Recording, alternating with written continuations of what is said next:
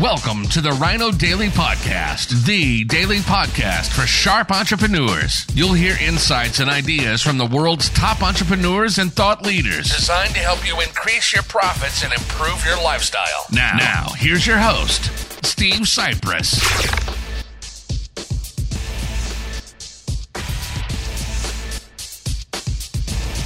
Hello, it is Foundation Friday, 9 9 22. Steve Sipress here outside of the Neuropathy Treatment Centers of America. You can see the sign on the window, and above here you see Neuropathy Center. Now, here's the deal Dr. Sartz here is a chiropractor, been a chiropractor for decades.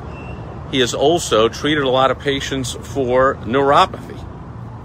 I happen to have recently found out a couple of months ago that uh, long story short i just thought i you know i had a my my feet were a certain way and that was the way it was always going to be. My mom had ms a neurological condition and i thought i just had something permanent. There was no cure for there is no cure for ms i thought this is the way it is. Someone told me that's called peripheral neuropathy. Peripheral neuropathy. Neuropathy meaning something about the neuro uh, you know, the uh, the neuro system. Obviously, not firing on all cylinders right here, but something about the uh, the neuro, uh, the brain not functioning correctly, talking to uh, the body, and peripheral meaning the extremities, hands, feet. In my case, the feet. I got frostbite way back in 1980. long story short, I won't even tell it when bunch of my uh, college buddies and me went up uh, from Boston. We rented a truck and drove up to Lake Placid, New York for the 1980 Winter Olympics, where the U.S. hockey team beat Russia. Do you believe in miracles and all that?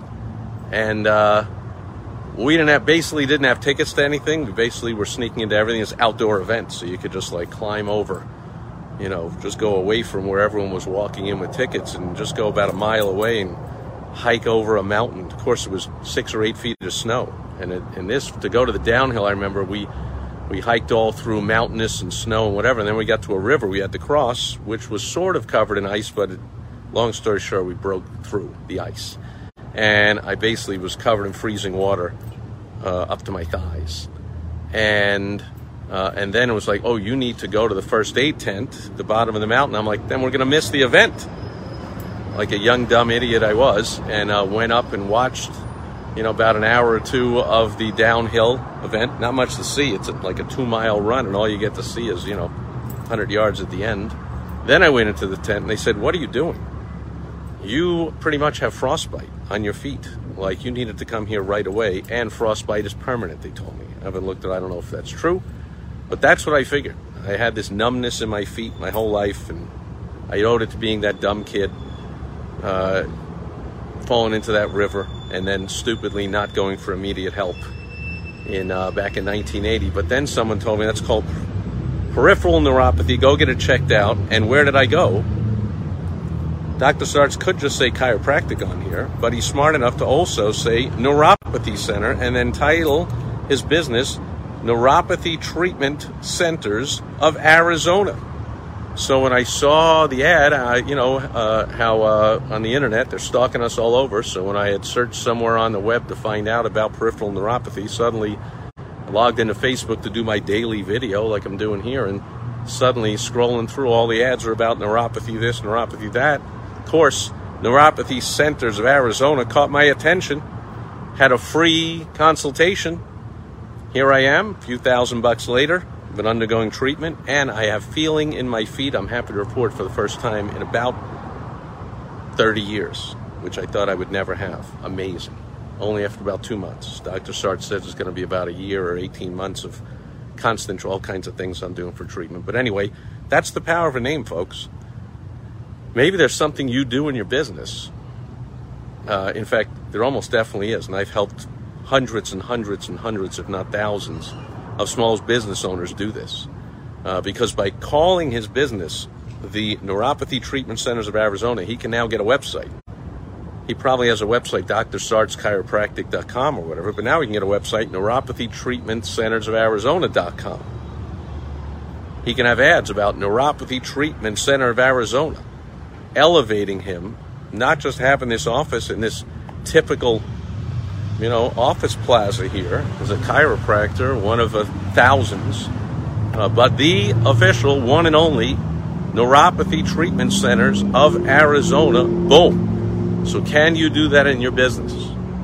Ask yourself, how could I do that? If you're a heating and air company, could you have one website for heating and one website for air? See how you got to be intentional about this. A name can be powerful, but not if it's, you know, uh, you know, Jones and Sons Heating and Air. Like, that's not intentional.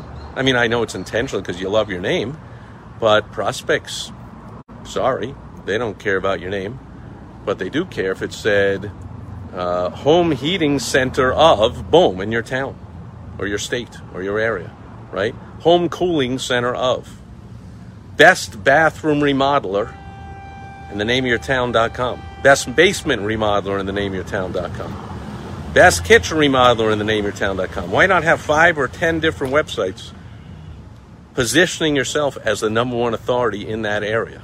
Makes sense? And then you can even go all the way and do the signage on your physical location if you have one. So that's it for Foundation Friday. It's a foundational tip. It's a little bit advanced to really put it into use. So if you want help, as always, go to helpfromsteve.com. That'll do it. For Foundation Friday 9922, I will catch you back. Thank you for joining us today on the Rhino Daily Podcast, the daily podcast for sharp entrepreneurs hosted by Steve Sipress. Join us tomorrow for another exciting episode designed to help you increase your profits and improve your lifestyle. Also, go to rhinodaily.com for more great business exploding tips, strategies, and tactics from the world's top experts. Plus, snag your free copy of Money Making Monthly magazine. Goodbye.